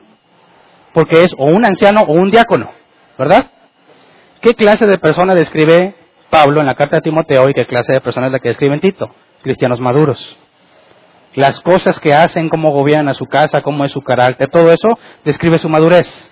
Así que, según Pablo en la carta a los Efesios, estos ministerios, estos ministerios que Dios dejó tienen un fin. Dice el versículo 12, a fin de capacitar al pueblo de Dios para la obra de servicio, para edificar el cuerpo de Cristo. De este modo, todos llegaremos a la unidad de la fe y del conocimiento del Hijo de Dios, a una humanidad perfecta, que es la misma palabra de maduro o adulto, cuando Pablo dijo los adultos comen alimento sólido, es esta misma, a una humanidad madura que se conforme a la plena estatura de Cristo. Así ya no seremos niños arandeados por las olas y llevados de aquí para allá por todo viento de enseñanza y por la astucia y los artificios de quienes emplean artimañas engañosas. Más bien, al vivir la verdad con amor, creceremos hasta ser en todo como aquel que es la cabeza, es decir, Cristo. Así que dime si son o no indispensables los maduros en la iglesia. La iglesia no puede ser iglesia si no hay gente madura. ¿Quién va a pastorear? ¿Quién va a enseñar? ¿Quién va a evangelizar? Si no hay maduros en una congregación, ¿podemos pensar que Dios está ahí? Sería muy difícil. Posible, si fueran necios como los hebreos, pero sería muy difícil determinarlo. Entonces, dime, ¿para qué sirve que leas la Biblia? Para que la iglesia funcione como Dios dijo que funciona.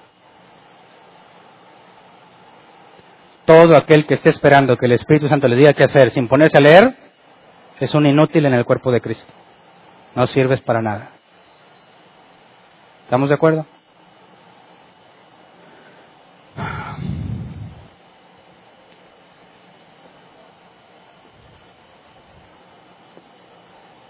Yo no soy de la idea de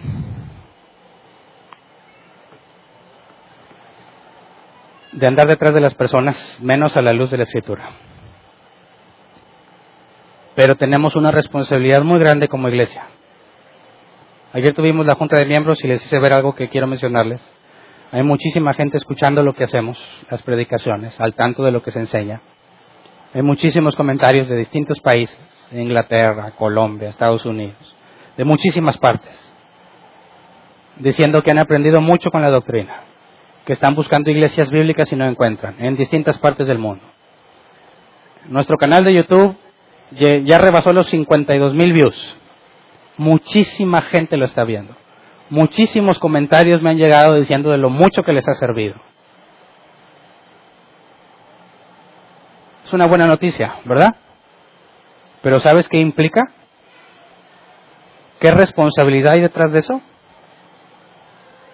¿Simplemente nos gozamos de que la gente nos vea? Los ojos están puestos aquí. ¿Qué queremos que vean? ¿A Cristo o a nosotros? ¿Tendrás responsabilidad tú en eso o nomás yo que salgo en el video?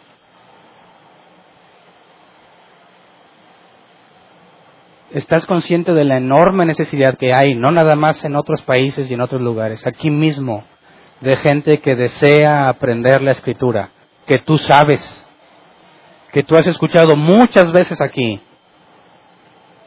¿No crees que acarrea responsabilidad? ¿Que enseñes todo lo que has aprendido?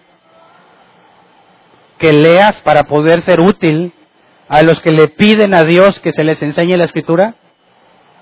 a los que están batallando en iglesias con pésima doctrina y están orando para que Dios les muestre qué deben de hacer porque como nadie se los ha enseñado y han sido perezosos no saben qué hacer. Y tú lo sabes. ¿Y qué has hecho al respecto?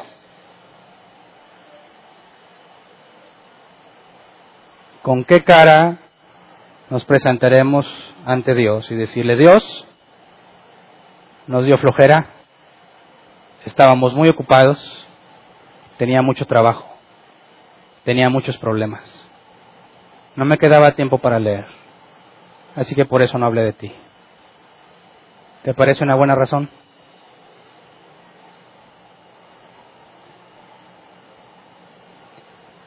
Hay una advertencia bíblica, no procuren hacerse maestros muchos de vosotros porque atrae condenación. ¿Entiendes a qué se refiere?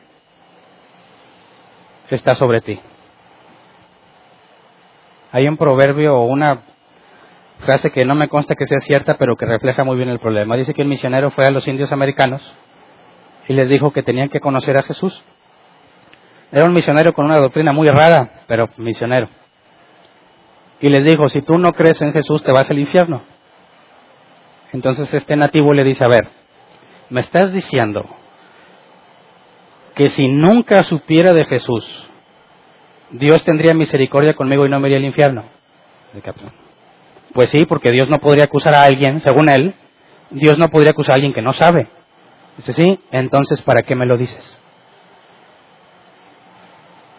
¿Entiendes?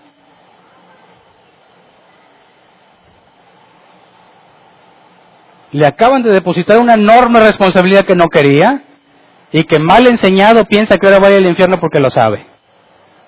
Cada vez que escuchas lo que estudiamos aquí, ¿hay responsabilidad en ti sobre lo que escuchaste?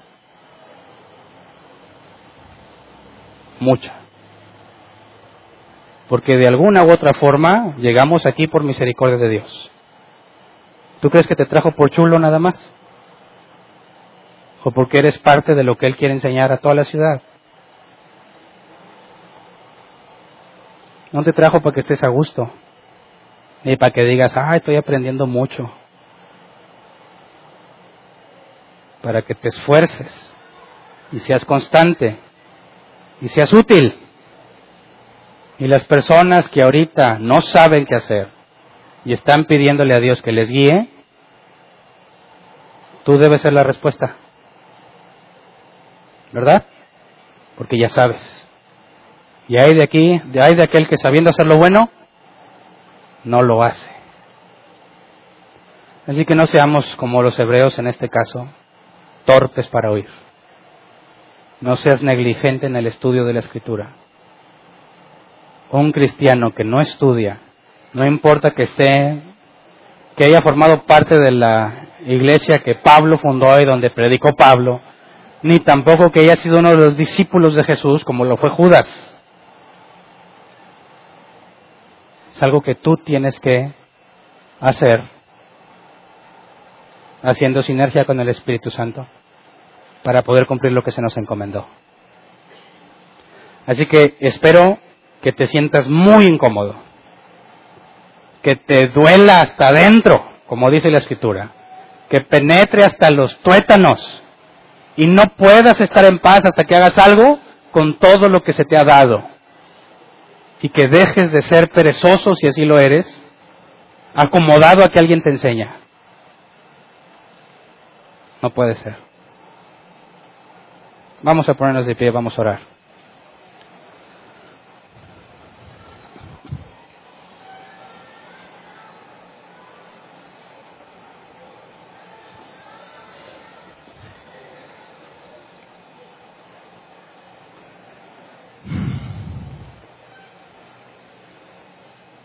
Todos tenemos cola que nos pise, ¿verdad? Hay muchas cosas por las cuales necesitamos ser perdonados. Pero lo bueno es que aún tenemos tiempo de pedir perdón. Tienes vida en este momento. No sabemos si la vamos a tener mañana. No dejes pasar el tiempo, no digas, mañana lunes empiezo, como buen mexicano. No podemos darnos ese lujo. Así que oremos para pedir algo que solo Dios hace con sus hijos. Vara y azote. ¿Verdad? Solo a los que ama azota con vara, dice la Biblia, para que sean corregidos. Todos necesitamos corrección, en distintos grados, en distintas áreas, en distintos niveles.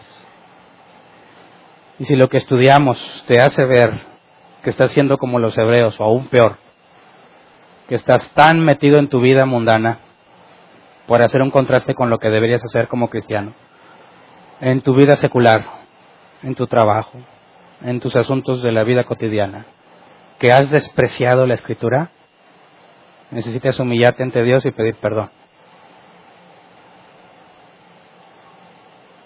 Necesitamos hacerlo como iglesia. ¿Qué clase, ¿Qué clase de iglesia vamos a hacer con pura gente perezosa?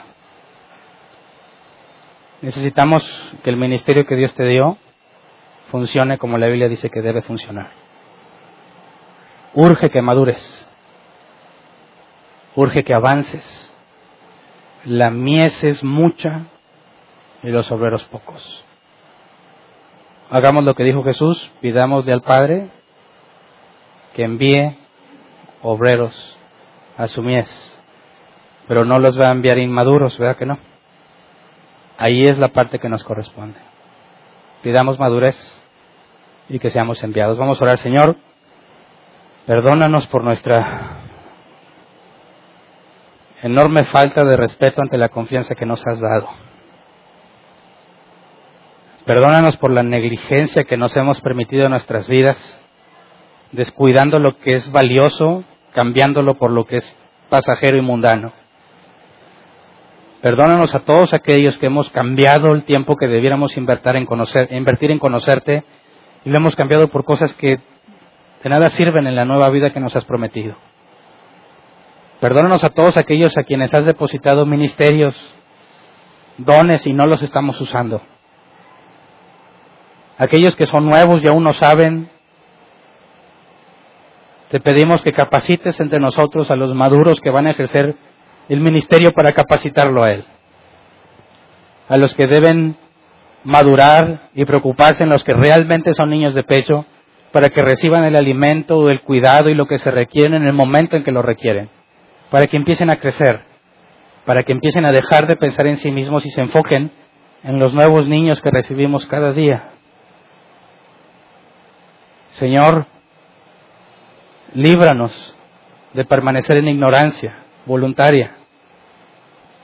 Líbranos de ser identificados como estos flojos perezosos que no hacían lo que correspondía.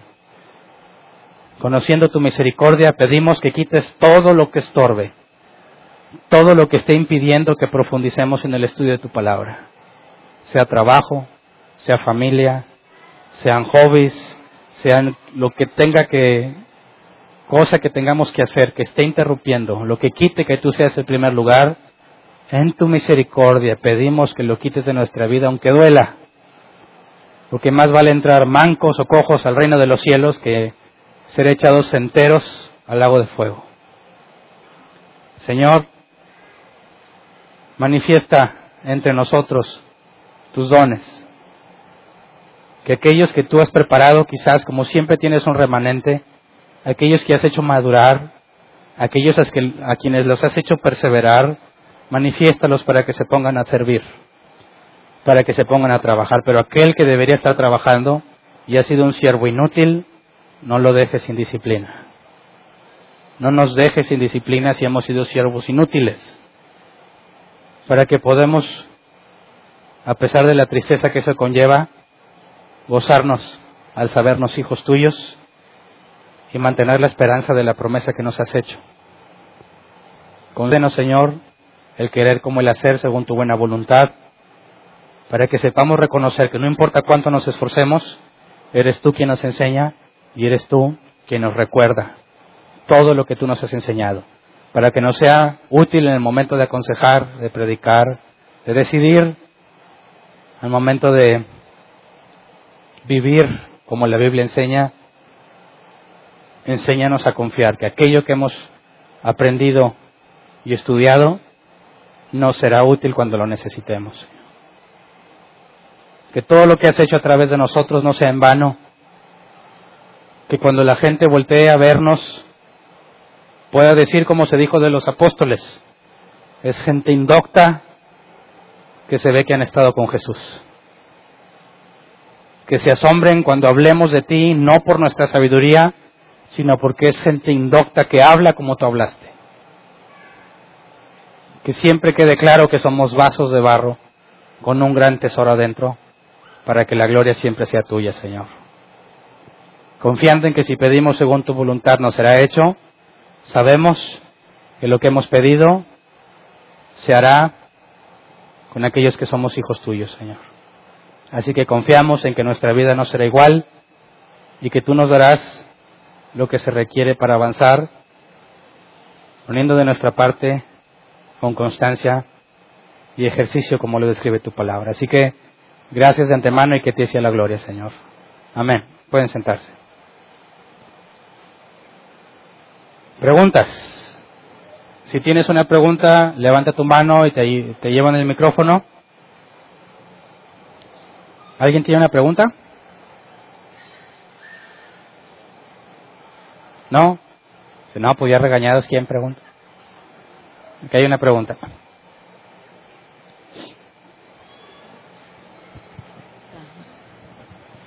Buenas tardes. Eh, bueno, respecto a lo del Espíritu Santo, estoy de acuerdo contigo en cuanto al estudio y, y, que realmente la forma de aprender de él es solo a través de la Biblia. Pero yo tiendo a decir que el Espíritu Santo igual me va a guiar porque hay situaciones en las que te encuentras con gente en la que Él te muestra eh, si tiene algún problema, alguna tristeza, o bien si es falsa, mentirosa, qué sé yo, y eso, bueno, no, no se reemplaza el estudio de la Biblia, ¿no? Mas, sin embargo, él te guía y a veces te lleva a situaciones que, que te queda clarísimo que él te está guiando. Sí, eh, pero son dos cosas separadas. Imagínate que Dios te muestra a alguien que tiene un problema. Sí, es algo que solo Él te podría mostrar. Ningún estudio de la palabra te va a decir si alguien tiene un problema que no ha confesado. Pero cuando vas a hablar con Él, ¿qué le vas a decir? Claro, o sea, el consejo, la respuesta va a ser bíblica, pero lo que voy que sí esperas a que el Espíritu Santo te guíe. Podrás conocer la Biblia de pie a pa, pero también él, él habla, o sea, actualmente también puedes escucharlo, ¿no? Sí, Entonces no es precisamente muy espiritual el que, o malo el que tú digas, voy a esperar a que él me guíe, ¿no? En alguna situación, en alguna decisión que tengas que tomar, o en tu relación cotidiana con los demás, ¿no? Eh, sí, pero no. Es sí en el hecho de que el Espíritu Santo puede mostrarte eh, algún área en una persona que necesite atención o ayuda. Pero no puedes deducir que si Él no te dijo nada, nadie necesita ayuda. O que si Él no te dijo algo sobre una persona, no hay nada que tú puedas hacer. ¿Me explico? Si nosotros tenemos la tarea de amarnos como hermanos, y yo conozco a mi hermano, y yo lo puedo decir en la carne, si conozco a mi hermano y me relaciono con él, aunque no me diga, puedo saber que tiene un problema. Y el Espíritu Santo no me va a revelar de forma sobrenatural que tiene un problema, porque es algo que puede ser evidente para mí por la relación que tengo con él. De manera que cuando tengo un problema no puedo decir, pero el Espíritu Santo no me ha dicho nada. Porque si yo estoy capacitado para toda buena obra y convivo con Él y lo conozco, no necesito que el Espíritu Santo me diga, ve y ayúdalo, porque ya está escrito que tenemos que ayudarnos y llevar las cargas los unos de los otros y confesarnos los pecados unos a otros. Así que sería un error esperar a que el Espíritu Santo te mueva en algo que la propia Biblia ya ha explicado, que el Espíritu Santo ya dijo que tenemos que hacer. Entonces, en lugar de apelar a una revelación espiritual para moverme, yo busco convivir con los demás para conocerlos y saber cuándo les puedo ayudar, aunque el Espíritu de forma sobrenatural no me lo diga. Si yo espero a que el Espíritu me muestre, empiezo a ser negligente en mi comunión con los demás, en tratar de llegar un poco más allá de lo que me deja ver, porque no todas las personas son extrovertidas, no todos te van a contar el problema. Hay personas que pueden estar muriéndose por dentro y aquí vienen y te dan una sonrisa. Y no podemos apelar a que el Espíritu Santo me lo debe demostrar, porque la Biblia dice que los cristianos se reunían a convivir. Y si yo le empiezo a conocer, no va a poder fingir mucho tiempo. Llegará el momento en que se va a revelar, momento en que se va a quebrar, momento en el que pedirá un consejo, aunque no haya una revelación sobrenatural. Pero se va a dar cuenta porque estás haciendo lo que la Biblia demanda que los cristianos hagan. Que se conozcan, que se confíen las cosas, y entonces puedo ser útil aunque no haya una revelación sobrenatural. La negligencia en esperar a que Dios me guíe consiste en que no estoy haciendo lo que como cristiano debo de hacer por conocer a mis hermanos. Sí, pero no siempre estás en la iglesia, no siempre estás con la familia. Em, por ejemplo, vas a la clínica, un mandado, al centro, en el camión, qué sé yo. A diario te topas con gente en la cual muchas veces Dios te va a mover y, claramente él escucha, él acércate, él ve o cambiaste de rumbo y ese día pasó algo diferente, algo extraordinario. Ah, pero ese es un caso de una persona completamente desconocida que nunca habías visto. Obviamente no puedes ir por el camión vía tratando de ver quién tiene problemas, o sea, el contexto de lo que hablo está en la iglesia. Y el, y el grave error de pensar que si Dios te muestra que alguien en el camión oró y tú tienes que darle una respuesta, eh, eso no lo puedes extrapolar y pensar que ahora todo tiene que ser así, ¿verdad? Que Dios haga eso es algo excepcional, que no hay una promesa de que lo va a hacer con todos que quizás lo hace el que tiene el ministerio de evangelismo, que Dios le empiece a mostrar, ve con este, ve con fulano, ve aquí, ve allá, porque es parte de su función para el cuerpo de Cristo, el evangelizar. Pero no puedes esperar que con todos los cristianos pase, ni tampoco dejar que todos esperen a que el Espíritu Santo les diga para saber qué hacer. No, pero pero habla de otras formas, es a lo que me refiero. O sea, a través de la Biblia encuentras el carácter de Dios y, y y cómo es que Él de alguna manera opera y todo, pero a diario en cada uno de nosotros hay situaciones diferentes Claro. en las cuales te das cuenta que el Espíritu Santo también opera y, y a lo mejor no lo ves tan bíblico. Digas, es que esta situación no la... eh, Si lo vería tal- bíblico, está el caso de Felipe y el eunuco. Sí, me refiero a la situación específica, así como, ay, esto, a ver, querer en- encontrar algo que sea eh, coincidencia exacta, así textual como lo ves en la Biblia. Tal vez no, pero si conoces el carácter de Dios te puedes dar cuenta cuál sería la respuesta que Ah, aplica. bueno, qué Sí. importante que menciones eso, porque habría que determinar un, un factor más. Si tú confías meramente en tus emociones para saber que el Espíritu Santo te guía, es un grave riesgo, ¿verdad? Porque aún lo que tú piensas sentir tiene que ser filtrado por la Escritura. Entonces, aún en ese caso, que tú digas, como yo he conocido personas que han sentido dejar a su familia y servir al Señor y están seguros que el Espíritu Santo se lo reveló, dices, pues mira, tú podrás jurarme que Dios te lo dijo, pero contradice la Escritura. Entonces, aunque el Espíritu Santo te pueda guiar con una persona, aún esa aparente guía tienes que filtrarla con la Escritura. Entonces es imposible separarlos. No puedes decir que confías en que el Espíritu Santo te va a guiar porque tus emociones no son confiables. Y cuando yo perciba una voz o cualquier cristiano perciba una voz de que el Espíritu Santo te dice algo, todo tiene que ser filtrado con la Escritura. Imagínate un chavo que le gusta una chava y dice, el Espíritu Santo me dijo que te besara. Y él está, jura y perjura que Dios se lo dijo. Dices, por favor, ni nuestras experiencias ni nuestras emociones están ajenas a la palabra. Entonces, a un cristiano, aún a un cristiano que espere que Dios lo guíe en una excepción, en un camión, en un hospital, si es un ignorante de las escrituras, es muy propenso a equivocarse. Sí, de alguna manera influirá su emoción. Muy bien. Gracias. ¿Alguien más? Allá. Buenas tardes. Buenas tardes. Este, ahorita que mm, preguntabas sobre quién cree que el Espíritu Santo eh, nos guía, yo al ser mi mano, eh, si nos vamos por ejemplo a regiones donde hay indígenas analfabetas, más aún a estados islámicos donde difícilmente la gente puede tener una Biblia o medios para leer las escrituras, creo yo que eh, el Espíritu Santo, de cierta, cierta forma Dios, por eso cuando Jesús antes de partir al cielo dijo que el Espíritu Santo quedaría entre nosotros, está- estaría en nosotros. Entonces, este, en lugares como los que acabo de mencionar, que difícilmente pueden portar una Biblia, tener acceso a, a, una, a una escritura, ¿verdad? Eh, creo que el Espíritu Santo sí nos, debe, sí nos guía. Dios es eh, quien, quien a través del Espíritu Santo nos, nos guía. ¿Pero qué implica eso? Que no va a haber Biblia. Sea, No, no, sí.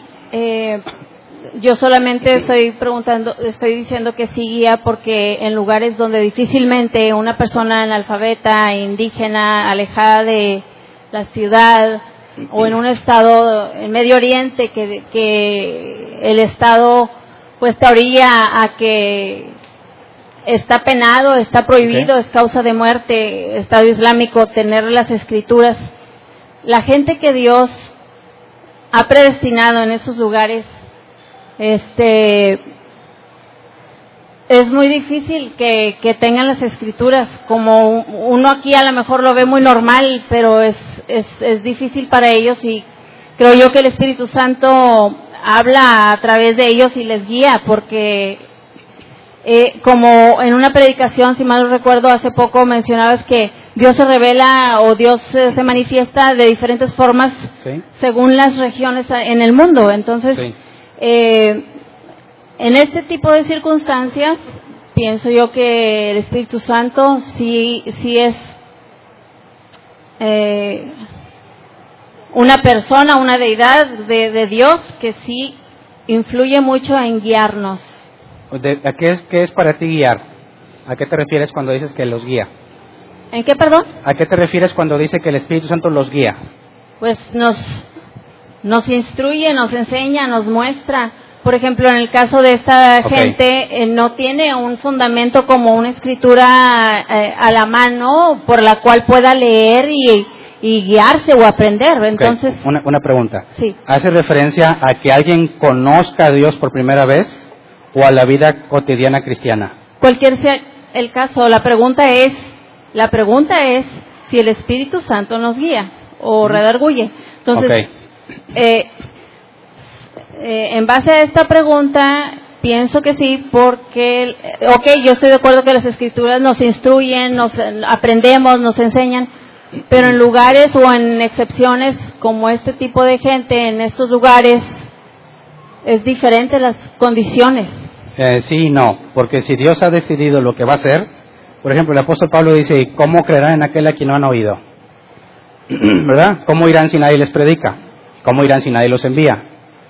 Aunque hay regiones muy remotas donde nunca sabe nadie, y no niego la posibilidad de que Dios hable con alguno de ellos, como en el caso de Abraham, o como en el caso de muchos testimonios de sirios que tuvieron un sueño donde Dios les decía que se acercaran a alguien, ese, esa primer guía es un llamado que Dios puede hacer con cualquiera de nosotros que desconocíamos la escritura, que nos lleva al conocimiento de su hijo por medio de un, de otro de sus hijos, ¿verdad? Por medio de un misionero o lo que sea. Pero cuando Dios establece el medio para el crecimiento de la vida cristiana, no podemos concluir que un sirio que no conoce a nada, Dios le reveló el Evangelio y no necesita un maestro, no necesita un pastor, no necesita un evangelista para, para empezar a edificar a los demás. Si Dios ha puesto el medio, no dudo que Dios se provea del medio. Dios no tiene limitantes para hacer que les llegue la escritura, porque es un medio que Dios ha diseñado para hacerlo. Si es una persona que no conoce el Evangelio, si te fijas, ninguno se ha vuelto en los testimonios ni en la historia, ninguno se convirtió cristiano de la nada. Dios envió a alguien, como en el caso de Felipe, con un eunuco que no tiene nada que ver con el pueblo de Dios, y para que este eunuco conociera del Evangelio, Dios usó uno de sus hijos para que se lo dijera.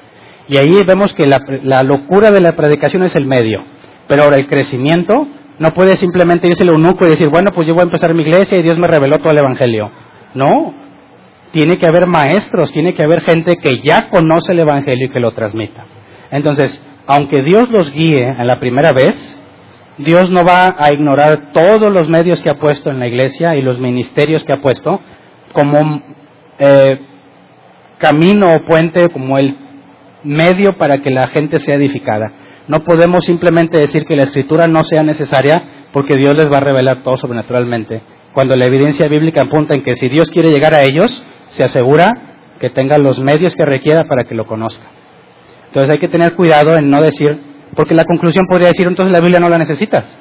En esos lugares no necesitan Biblias, así que no habría gente muriendo por tratar de llevarlas. Decimos, claro que la necesitan, no van a poder avanzar si no la tienen.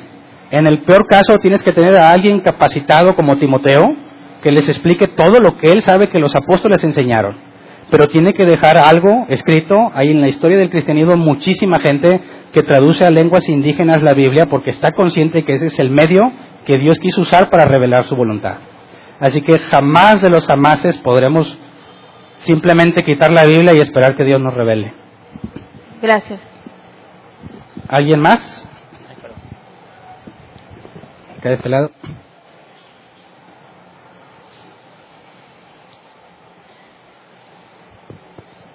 Eh, Hernán, eh, a través de la historia Jesucristo estuvo predicando a mucha gente, mas sin embargo muchos no le creyeron y lo abandonaron y él les explicó y les decía y no le entendían.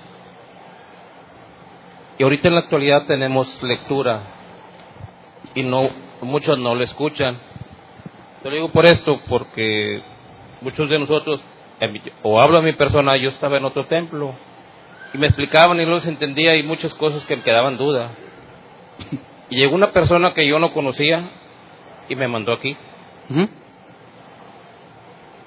Yo siento que el Espíritu Santo mandó a esa persona, Claro. porque ella no se congrega aquí, él anda allá en, otro punto, en otra parte. Y siento que a mi esposa y a mí nos, tra- nos trajeron aquí y nos enseñaron, y nos estás enseñando bíblicamente. Entonces sí se revela el Espíritu Santo y usa a quien Él quiere para traer a la Claro. verdad.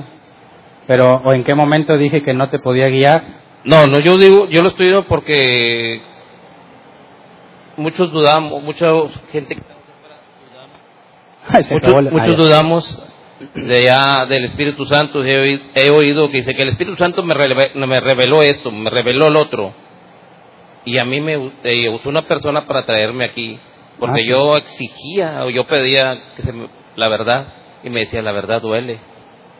Sí, porque cuando yo llegué aquí peleé con, conmigo mismo, con lo que me habían enseñado y ahora te estoy eh, viendo el- el- la predicación con toda la razón del mundo nos estás llamando la atención, no tú, sino la palabra de Dios. Sí. Ok. Sí, el punto es que aún esas invitaciones no pueden ser 100% confiables. Imagínate que te hubieran llevado a otra parte. No por decir que aquí somos los que nos vamos a salvar. Imagínate que alguien en otra parte que le enseñaron una doctrina pésima diga es que Dios me trajo aquí por las mismas razones que tú. ¿Podríamos asegurar que Dios lo llevó? Dices, no, espérate, esa experiencia por sí sola no demuestra que haya sido el Espíritu Santo. Tienes que analizar los resultados, la enseñanza, la doctrina para determinar si fue el Espíritu Santo o no. Y es ahí donde se demuestra que no puedes despegar la experiencia con la escritura. Quizás en ese caso pues no tienes evidencia para decir, oye, si es de Dios o no, tuviste que quedarte aquí, analizar, preguntar y luego concluir. Pero esa parte donde con la Biblia determina si sí o no, nos ayuda a determinar si lo que creíamos que era el Espíritu Santo realmente era. Y no lo digo en tu caso, pero hay cada loco que asegura que el Espíritu le habla. ¿Y cómo le demuestras que no? Con la Biblia. Así que confiamos en que el Espíritu Santo nos pueda decir algo y guiarnos a algún lugar. Bueno, hay que filtrar todo lo que estamos pensando y sintiendo con la Escritura. Si el Espíritu Santo dijo, acércate a esa persona, espérame. Ah, no, sí. Dios le dijo a Felipe que se acercara con el eunuco, no hay problema, ¿verdad? Dile que le vas a regalar tu carro. Espérame, eso que estoy sintiendo que es o no, ¿lo voy a regalar? Tendrías que decir como Ananías en el caso de Saulo, Señor, el que persigue la iglesia, ¿de ese me hablas? Fíjate cómo aún él, lo que Dios le está diciendo, trata de, de filtrar lo que está pasando para asegurarse que es Dios porque no puedes confiar en tus emociones.